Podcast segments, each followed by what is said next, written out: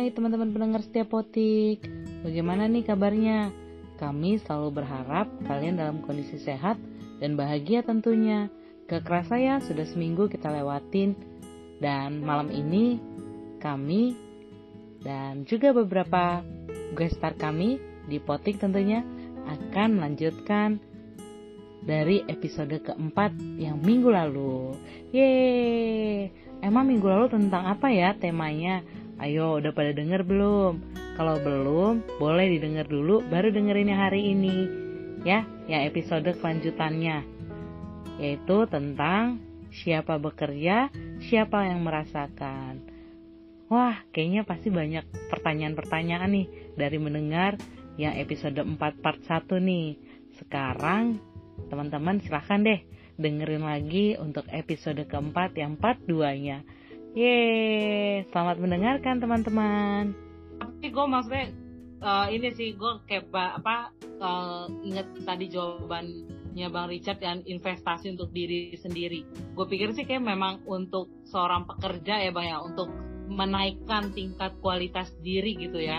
Untuk satu di suatu perusahaan pasti kan harus punya ada yang lebih lah gitu kan nah yang lebih ini kan nggak mungkin cuman karena pengalaman kerja aja tapi memang ada yang dipelajari dan ada lagi yang memang ilmu baru lagi yang didapatkan sih kalau iya. menurut gue gue mungkin bisa sharing sedikit salah satu contoh ya gue membandingkan sama temen gue ini agak nggak tahu ya ini mungkin bisa jadi referensi bukan jadi suatu apa gitu ya.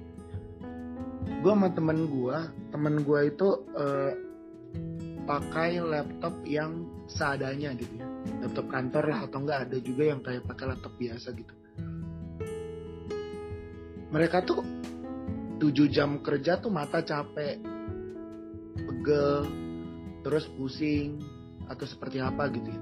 Karena gue menginvestasikan ke laptop yang bisa dibilang secara standar itu nge-support gue sampai mungkin 14-16 jam ini gue nggak tahu mungkin gara-gara gue kuat atau gimana.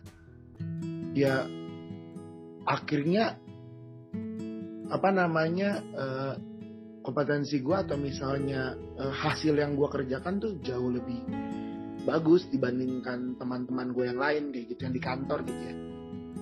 So, itu salah satu pembenaran gue ya terhadap investasi diri atau membeli barang-barang yang yang yang membuat gue nyaman yang membuat gue tuh nggak ngeluh. Malah ngebuat gue semakin semangat. Gue harus balikin modal nih. Untuk eh, barang-barang yang udah gue beli secara produktif menurut gue produktif gitu. Dan harganya mahal gitu. Itu sih jadi kelihatan malah efeknya. Itu menurut gue ya itu di case gue gue nggak tahu. Mungkin bisa jadi referensi gitu atau pembenaran diri. Gitu. Oke oke. Super sekali ya nih dua guest kita ini. Maksudnya punya pandangan masing-masing, tapi menurut gue ya dua-duanya bagus gitu ya.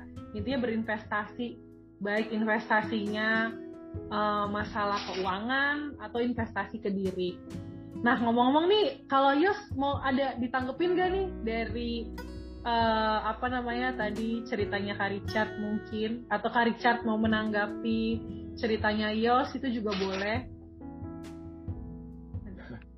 setuju aja sih gue sama sih poinnya investasi kan tapi balik lagi. Kalau kata gue sih semuanya tergantung kondisi juga lah gitu. Hmm. kalau gue kenapa gue nggak kayak bang Richard misalnya oh gue investasi untuk laptop misalnya atau investasi untuk uh, mungkin apa courses kali ya buat oh gue upgrade knowledge gue karena kebetulan dulu di perusahaan gue yang lama pun satu gadgetnya menurut gue udah lumayan baik lah maksudnya nggak nggak nggak lo standar banget lah lu kalau pakai buat kerja 8 jam masih enak kok mata gitu. Dan juga dikasih training anyway kan di kantor. Dia baik lagi sih sesuai kondisi lah. Gitu, iya setuju banget. Tapi gue tetap support sih maksudnya kayak agree juga kalau lu harus investasi diri kan. Kayak contohnya mungkin baju lah.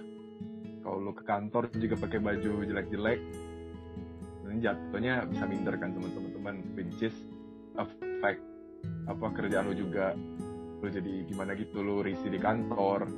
Dia gue tetap setuju sih. As long as ya balik lagi nggak tahu pemberan diri atau enggak ya yang penting apa pun yang lu beli gue percaya lu harus make the best of it lah. Itu harus balik ke lu dalam bentuk value apa pun sih. Keren banget emang Yus. kalau kalau misalkan baju sih menurut gue kalau misalkan kalian ketemu orang gitu kan apalagi klien ya kan nggak mungkin lah ya pakai bajunya yang harga seratus ribu tiga kan. Ya, bener bener bener bener. Bener, bener. ibaratnya kayaknya orang nggak percaya nih kalau kerjanya di perusahaan A. Kan perusahaan Iya. A kan tingkat ininya baik banget gitu kan. Kecuali kayak gua gitu ya pakai seragam jadi nggak bisa pilih-pilih. Ya Senin bajunya kayak gitu Selasa gitu sampai Jumat ya begitu. Gitu kan? Oke. Jadi untuk pendengar setiap potik ya nggak usah khawatir. Ingat katanya Yosua atau Bang Richard ya apa yang apa yang membuat kalian baik lah intinya kan. Itulah yang kalian perjuangkan. Jangan perjuangkan hal-hal yang memang bukan yang nggak baik sih yang ibaratnya sementara gitu ya yang sementara itu yang nggak perlu diprioritasin. Tapi yang jangka panjangnya justru. Tadi gue juga eh, suka banget tuh dengar eh, pernyataan dari bang Richard yang dibilang dia tuh nggak mau eh, ibaratnya keluarganya masa depannya itu kekurangan. Ibaratnya kalau lagi sakit kan nggak mungkin kan ada rumah sakit yang ibaratnya bayarannya terima kasih atas bantuannya. Kan nggak ada pasti kan harus ada jaminan ya kan. kalau misalkan ucapan terima kasih bisa sehat ke rumah sakit kayak udah banyak masyarakat Indonesia ini tentunya pasti ya berkecukupan Pada nggak mau kerja dong nanti. Iya betul juga. Sebenarnya itulah ya maksudnya kenapa kita bahas ini karena banyaknya kendala-kendala sebenarnya yang buat orang nggak biar nggak ini sih maksudnya kalau misalkan ada orang gitu kan pengen kerja tapi langsung besar gajinya. Sementara fresh graduate gitu kan. Ada orang yang udah banyak pengalaman tapi maunya kerjaannya di situ aja gak mau meningkatkan gitu loh. Keilmuannya atau apalah ya dibilangnya ya. Jabatannya lah gitu kan kalau misalkan gue lihat ya dari beberapa orang tapi nggak tahu sih kalau menurut Bang Richard atau enggak Yosua tuh sebenarnya kalian pernah nggak sih ketemu orang-orang yang kayak gitu juga? Eh, kebetulan kalau gue sering sih dan ada teman deket gue yang kayak gitu lah. Maksudnya kayak dia banyak nuntut lah orangnya. Kayak oh gue pengen kerja gaji gue dua digit nih. Gue pengen kerja yang santai tapi gajinya gede. Tapi di satu sisi dia nggak mau belajar gitu. Maksudnya dia tidak mau melayakkan diri buat oh gue layak nih buat dapet gaji dua digit. Gitu sih kalau gue lihat problemnya. Even gue sampai sekarang pun masih belajar. Kan udah kerja 2-3 tahun sekarang kayaknya ya dan gue masih belajar hal baru gitu. Jadi ya itu sih. Kalau pengen dapat misalnya oh gue pengen gajinya dua digit misalnya gue pengen gajinya gede ya bikin diri lu layak dulu sih buat dapat itu jangan cuman ngomel doang sih menurut gue Iya setuju setuju. Emang ya sekali mantap. Nah, ya ya. dua-duanya lah ya start kali ini tuh bener-bener keren-keren lah ya dari satu pertanyaan bisa menjawab beberapa pertanyaan ya pernyataannya Iya, karena gue- Oh iya, Kenapa? silakan. Sorry sorry. nah nggak apa-apa kenapa tadi Kak Richard? Iya, gue juga sering ketemu apa namanya kembali lagi ya. gue sering ketemu orang yang idealis sama arogan, tapi nggak sesuai dengan skillnya. Secara skill skillnya mungkin dia ngebuat arogan, tetapi secara apa ya? Kalau misalnya dibilang ada lima ada lima jalur gitu ya, dia tuh skillnya kuat di teknikal doang, tetapi secara value secara cara pandang, secara loyalitas itu rendah banget gitu. Jadi kayak arogansinya wajar dengan skillnya tetapi eh, apa ya agak lucu juga sih. Jadi gimana ya? Banyak yang gue lihat sih arogan-arogan gitu. Terutama yang idealis. Ini sorry banget kalau misalnya ada teman-teman yang idealis yang menurut gue idealis yang dewasa itu adalah idealis yang berkembang sih melihat keadaan dan megang idealis megang nilai-nilainya bukan arogansinya karena kan banyak tuh yang idealis megang arogansinya bukan uh, uh, apa namanya nilainya kayak gitu. Oke bang jadi ego ya ego atau nafsu sebenarnya beda tipis. Iya beda tipis. Itu sih memang ya kalau misalkan menurut Keke nih kira-kira nih apa sih pertanyaan yang buat para pendengar setiap potik nih yang masih penasaran yang perlu ditanyakan banget banget banget sama Bang Richard sama Yosua Hmm, kayaknya ini mulai ini nih uh, seru juga Makin nih panas. kayaknya. semakin panas Seru juga nih kayaknya kalau guest kita saling tanya satu sama lain. Gimana Waduh. nih Kak Richard Yos? Aduh. Aduh. Agak bingung ya kan jadinya. Iya maksudnya terkait dengan kerjaan dan kalian ketemu dengan orang-orang yang ya unik gitu ya di tempat kerja yang ngeluh tapi kayaknya tuh tadi kayak Yos bilang kali ya ngeluh tapi kok rasanya dia nggak membuat diri dia seperti layak untuk mendapatkan gaji sekian gitu ya kan? Iya. terus tuh kalian gimana tuh? Maksudnya kan sebenarnya tema ini juga kan tentang siapa yang kerja siapa yang merasakan. Itu kan ya sebenarnya eh, dari keresahan orang-orang yang kerja kan kok eh, gue kerjanya banyak tapi kok gaji gue segini gue pengen naik tapi ternyata eh, kalau kita orang ketiga ngelihat dia tuh kayaknya nah ini mah tipe-tipe orang arogansi gitu kan. Kayak orang ngeluh tapi dia nggak melayakan diri gitu ya kan. Nah heeh, nah terus eh, kenapa gue jadi yang bakal melempar pertanyaan? Tapi sebenarnya kalau sedikit cerita ya, ya gue banyak banget melihat orang-orang yang tadi dibilang sama Yos gitu ya. Gue nggak ngerti dia tuh tahu bahwa dia itu gajinya seberapa, harusnya itu dari mana? Apakah dari nah iya standar betul standar dia buat atau standar orang lain atau seperti apa? Karena menurut gua orang lain bisa digaji seperti itu karena dia bisa dikasih tanggung jawab dengan skillnya kayak gitu. Menurut gua ya. Karena eh, skillnya bisa dipertanggungjawabkan that's why mereka digaji segitu kayak gitu kalau misalnya ditanya kenapa orang bisa digaji 30 juta 40 juta? Ya karena tanggung jawab dan skillnya itu dia bisa gunakan dengan baik.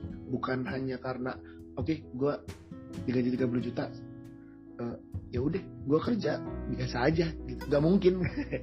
Kayak perusahaan nggak ada deh yang mau gaji orang lebih dari 20-30 juta tetapi ini orang nggak berpikir all out gitu ya terhadap perusahaannya atau kemajuan perusahaannya gitu dan gue banyak ngeliat sih orang-orang yang yang gimana ya misalnya contoh ya salah satu contoh eh, ada orang gitu ya diminta mengerjakan tas A. Dia bilang nggak bisa pak. Saya bisanya di ranah Z doang. Padahal keperluan perusahaannya saat itu adalah A kayak gitu nggak diminta langsung bisa kok belajar dulu. Tapi dia nggak mau. Saya pengennya ranahnya Z misalnya tapi di satu sisi dia minta eh, eh, dia diapresiasi lebih. Gimana coba? Agak membingungkan sih menurut gue ya di bagian situ. I'm sorry to say kalau misalnya teman-teman ada yang seperti itu gitu ya. Karena gimana ya? Orang itu digaji karena value-nya dia tinggi sih. Kalau Hmm. misalnya value-nya nggak tinggi dan value itu ya akumulasi dari setiap skill-skillnya dia. Bukan hanya bukan hanya skill satu atau skill dua aja gitu. Ya kayak gitu sih. Dan dan yang saya yang kembali lagi ke temanya tadi adalah sebenarnya dia kerja tuh buat apa gitu. Buat buat kerja aja gitu ya. Atau emang buat mimpinya dia kalau misalkan gue sih banyak kalau nyambung lagi nih sama pernyataannya abang nih. Kadang kan kita kalau membeli sesuatu aja nih barang pasti kan kita ngelihat kualitasnya dong. Nggak mungkin kita uh, beli barang gitu ya. Bukan maksudnya orang jadi ini ya dicontohin sebagai objek barang ya. Maksudnya kan pasti kan mau mendapatkan apa yang baik kan ketika suatu perusahaan pun gitu kan merekrut orang seorang pekerjanya pasti kan dia juga melihat kan apa yang sebenarnya dimiliki oleh calon pekerjanya. Gitu nggak sih bang jadinya? Iya betul. Karena in the end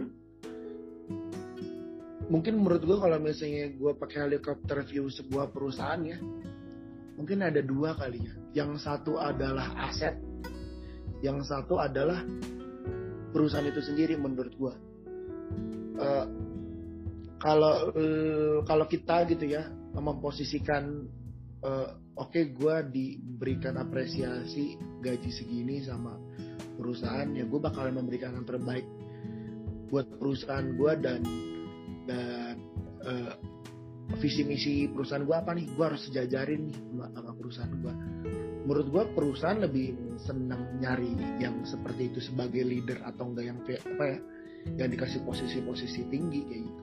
Dibandingkan orang yang cuma punya skill aja. Kalau itu jadi aset jadinya jadi paling enggak jangan uh, lo bisanya itu ya udah itu aja ya bang ya? Iya jadi seolah-olah kayak uh, gue butuh manpower 7 tiga orang itu value-nya bagus gue kasih bagus. Empatnya itu ya buat ngebantu tiga orang ini. Tapi empatnya ini jadi aset. Keluar nggak keluar bodo amat. Menurut gue jangan sampai jadi kayak gitu sih. Karena apa ya karir lu ya tahu ya. Kecuali lu punya mimpi di luar gitu ya. Gue pernah juga seperti uh, uh, uh, case seperti uh, apa namanya uh, anak remaja di tempat ibadah gue dia bilang e, bang gue nggak mau fokus kerja. Gak apa-apa gue jadi aset katanya. karena gue punya mimpi lain. Pada saat gue pulang dari kantor gue pengen ngeband pada saat gue berhasil ngeband gue akan tinggalin kerjaan gue dan menurut gue itu satu hal yang menarik juga dan dan ya mitigasi terbaik dari dia sih kayak gitu. Dia pengen kerja kantoran 7 jam 8 jam kerjain apa yang dikerjain tapi karena mimpi dia di luar kerjaan itu. Yang penting bisa lebih- Iya, yang sih. penting bisa beriringan lah ya bang ya paling enggak gitu kan sebagai ibaratnya memenuhi kebutuhan materi dan juga hobi ya harus Iya. seimbang gitu kan ya pada Nah. akhirnya pada akhirnya kenapa pada akhirnya Kenapa? orang nggak akan loyal sama perusahaannya sih mereka akan loyal sama mimpinya so ya ya lu posisi lu di mana nih posisi yang pengen pengen mimpi lu tercapai lewat perusahaan atau mimpi eh, atau perusahaan hanya mitigasi aja buat lu mencapai mimpi lu gitu. Benar banget nih yang Bang Richard bilang ya buat teman-teman pendengar setiap potik. Kiranya kalian pun ya, maksudnya punya pandangannya paling enggak jangan gara-gara digaji cuma sekian jadi kerjanya cuma sampai batas sekian. Tapi buatlah uh, hal-hal gitu loh. Hal-hal yang membuat uh, nilai tambahan buat diri kalian gitu loh. Sehingga perusahaan tuh membuat kalian tuh berharga ya untuk diperjuangin uh, tetap stay di perusahaan mereka sehingga pun nggak nggak cuman batasannya pun nggak cuman seperti fee yang ditawarkan sebelumnya. Justru mereka rela gitu ya memberikan fee yang yang setara dengan kemampuan yang kemampuan lebihnya gitu. Kalau menurut gue sih bang ya. Kalau dari tadi pilihannya. Kalau menurutnya Iya. keke bagaimana? Iya iya betul. Sama gue juga tadi kayak eh, kepikir yang tadi ya eh, adik-adikan Kak Richard yang eh, gue kerja gak apa-apa kayak gitu dan gue mau juga ngejar mimpi gue gitu ya eh, ngeband segala macem. Menurut gue ya gak masalah. Bagusnya bagus juga ya satu sisi nih pandangan baru yang gue berharap eh, sobat potik tuh makin luas pandangannya gitu ya. Maksudnya eh, jangan jadikan perusahaan itu kayak satu-satunya tempat lu tuh uh, nyari uang gitu. Tempat lu tuh kayak segalanya harus di perusahaan itu. Dia yang bisa kayak ngasih uh, benefit-benefit yang lu harapkan dan segala macamnya ya. Walaupun ya pasti ada tapi kan uh, balik lagi gitu ya.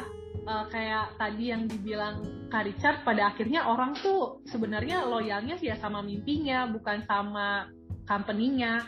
Jadi menurut gue nggak uh, masalah sih benar perusahaan jadi mitigasi darurat lu gitu ya. Lu tuh harus uh, perlu juga aktualisasi diri uh, explore diri untuk lu tuh makin tahu mimpi lu passion lu gitu ya. Dan menurut gue pasti adiknya Kak Richard ini tuh enjoy juga nggak sih? Kayak ya udah yeah. gue kerja begini-gini aja. Tapi ya gue dibalik itu gue mengerjakan yang lain gitu kan. Karena kayak uh, banyak juga sih kayak jadinya yang gue lihat ya beberapa gue nggak tahu sih mungkin kalian juga sama.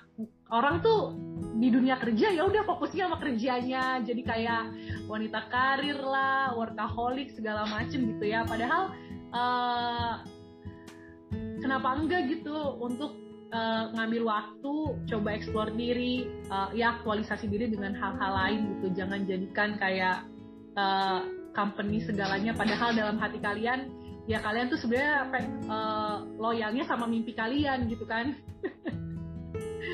Aduh. Yang penting ya. sih ini jadi konklusi ya jadinya. yang penting sih finan, financial planningnya tuh harus jelas sih. Yang gua emes dari oh, iya, adik-adikan gua adalah hmm. dia punya banyak mitigasi. Di satu sisi dia tetap ngejar mimpinya dia gitu. Jadi hmm. secara finance dia tetap ada investasi, ada nabung, ada apa gitu. Cuman mungkin nggak nggak seambisius orang-orang yang mohon maaf ya seperti gue sama Yos kali ya.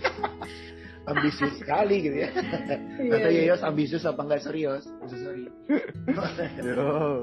Ambisiusnya beda tipis nih jangan-jangan. Maksudnya tuh kayak fokus sama kerjaan fokus sama karir apa atau enggak sama sesuatu gitu. Uh, uh, apa namanya yang pengen dikejar uh, target beberapa tahun lagi. Misi buah hati ya bang ya? What? Pandai dong.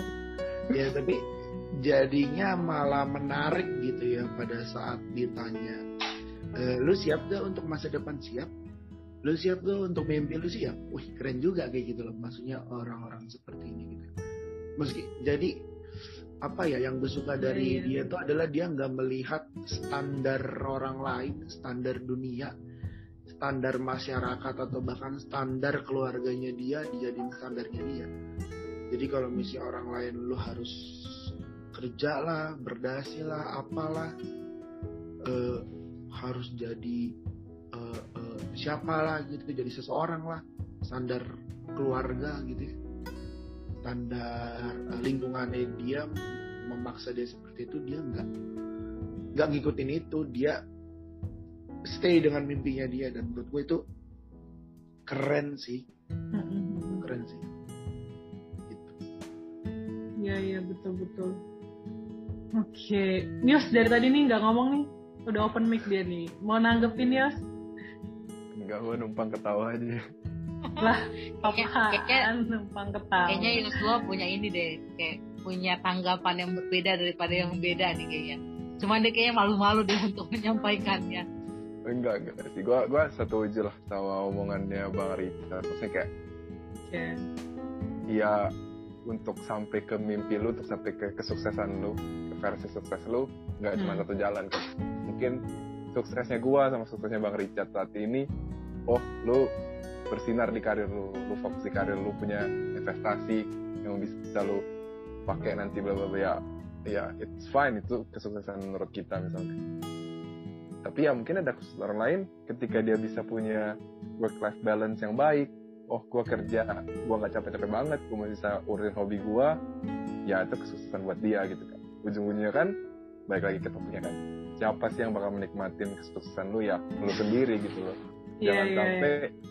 Jangan sampai lu kena stigma kayak oh gue harus ini harus itu ya oke okay, lu financially stable lu financially fine tapi at the end lu nggak nggak nggak happy dengan itu gitu kan hmm. nyambung ke bang Richard mungkin tadi bang Richard udah jabarin panjang lah oh gua di perusahaan kayak gini gue punya adik-adikan yang pandangan kayak gini gitu kan lo nggak harus kayak gini mungkin gua bisa share dikit lah soal temen gue Widih. Uh, salah Cerita satu temennya ya, Mas. gua- iya dong kita kan udah temen kan Oke. salah satu goal gue itu dulu yang paling simpel nih bikin gue pengen oh gue pengen dulu lah. Gue pengen gaji gede nih gue pengen nabung nih. Maksudnya tuh gue suka makan kan. Gue itu pengen ada di titik di mana ketika gue pengen makan sesuatu a gue nggak mikirin lagi gue harus bayar berapa gitu loh ya ketika gue pengen makan itu ya udah makan aja gitu loh duit harusnya bukan jadi masalah lagi karena itu salah satu cara gue untuk rewarding myself lah. Oh gue udah kerja keras gue udah bisa nabung segini misalnya dalam bulan ini oh gue pengen makan yang enak lah sekali. Dan gue dulu punya temen yang jadi gue bertiga lah. Jadi gue biasanya bertiga ke mall dan makan makan yang kayak gitu. Dan gue punya satu temen yang mungkin bahasanya penghasilannya nggak segede gue sama temen gue yang satu lagi lah dan setiap saat dia lihat gue sama temen gue makan yang lumayan pricey, lumayan costly, dia selalu pengen ikut. Tapi satu sisi, oh gue nggak punya dananya ini. Ya ujungnya ya dia minjem kan. Ya kalau bisa sih,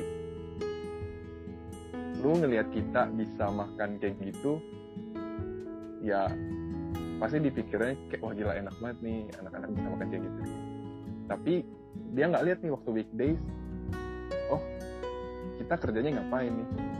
kita stres kerjanya gimana uh, tanggung jawab di kantor kayak gimana gitu jadi ya baik lagi sih sesuaiin target lu sama apa yang lu punya sekarang kalau lu punya temen yang bisa sekali makan lima ratus ribu ya kalau lu belum punya duitnya ya jangan ikutin gitu berada di pace lu aja sih kalau kata gue Iya, pace iya. lagi di mana ya nikmatin saja.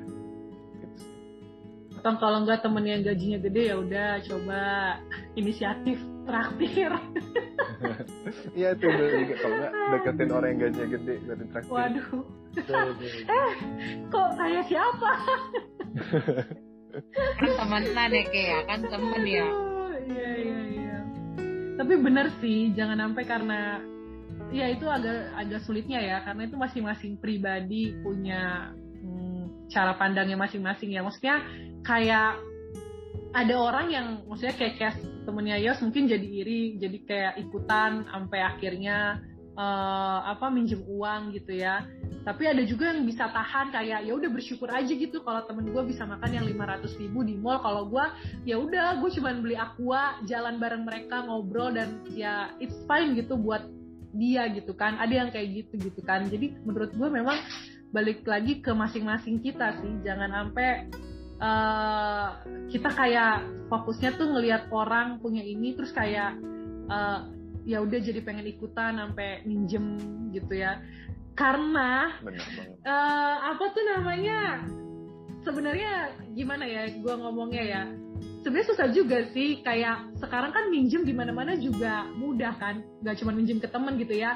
Kayak temen kayak temen misalnya temen dia si A kerja gajinya gede terus punya iPhone tipe baru gitu kan dia beli kontan. Terus temennya yang C kerja biasa ngeliat dan ah ya udah deh gue kredit aja. Atau kredit dimudahkan gitu kan. Jadi sebenarnya tuh teman-teman guys kalian harus aware. Memang di mana-mana tuh kredit dimudahkan pinjaman dimudahkan tapi jangan lupa ya di balik itu tuh eh, kalian pun harus terseok-seok bukan membayarnya jadi coba pikirkan jangka panjangnya kali ya. Kayak ingat juga nih kayak ada ada orang nganggur handphonenya iPhone 12 wow. Nganggur aja handphonenya iPhone ya. Gue Iya yang kerja memang canggih banget. Sekarang tuh perkreditan itu kan dimudahkan. Itu sih itu mungkin bisa apa ya? Ini yang menurut gue jadi yang gue lihat di banyak orang sih ya yang maksudnya di banyak orang ini bukan berarti gue menganalisa gitu, tapi menganalisa eh, tebak-tebakan. Maksudnya emang banyak banget cerita gitu ya dari teman-teman gue ada yang minjem 500 ribu ke eh, pinjaman online tiba-tiba jadi 90 juta lah apalah Hmm. gitu gitu. Iya iya. Dipertanyakan adalah kenapa lo minjam?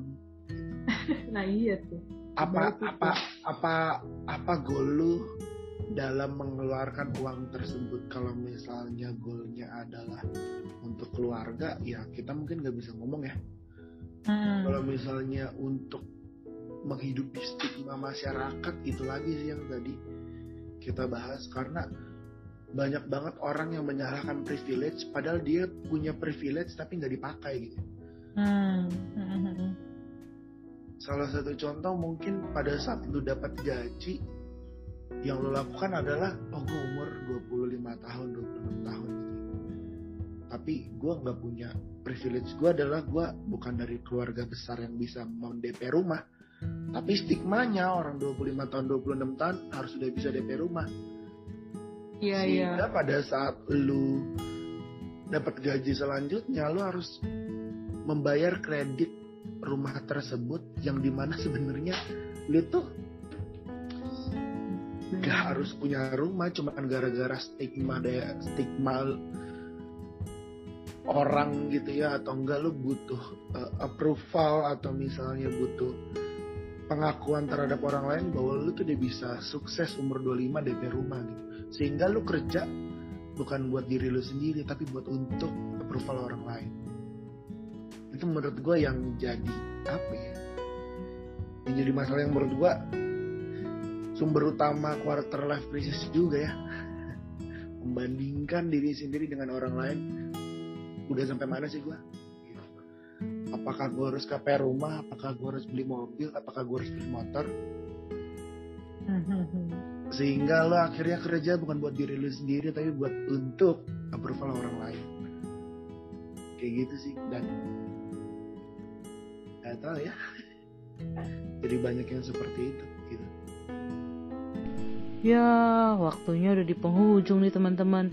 Masih penasaran ya gara-gara ngegantung? Tenang aja teman-teman. Di pertemuan selanjutnya kita bakal balik lagi. Tentunya dengan kelanjutan-kelanjutan dari yang saat ini teman-teman dengerin. Pokoknya kami setia mendengar masukan dan juga saran dari teman-teman. Silahkan DM dari Instagram kami di podtik underscore ya. Dan tentunya kami tidak lupa juga mengingatkan bahwa kami akan hadir setiap minggunya untuk menemani malam minggunya teman-teman. Yaitu kami akan posting di Spotify tentunya pukul 20.00 WIB. Ditunggu ya teman-teman, selamat mendengarkan next episodenya. Bye-bye.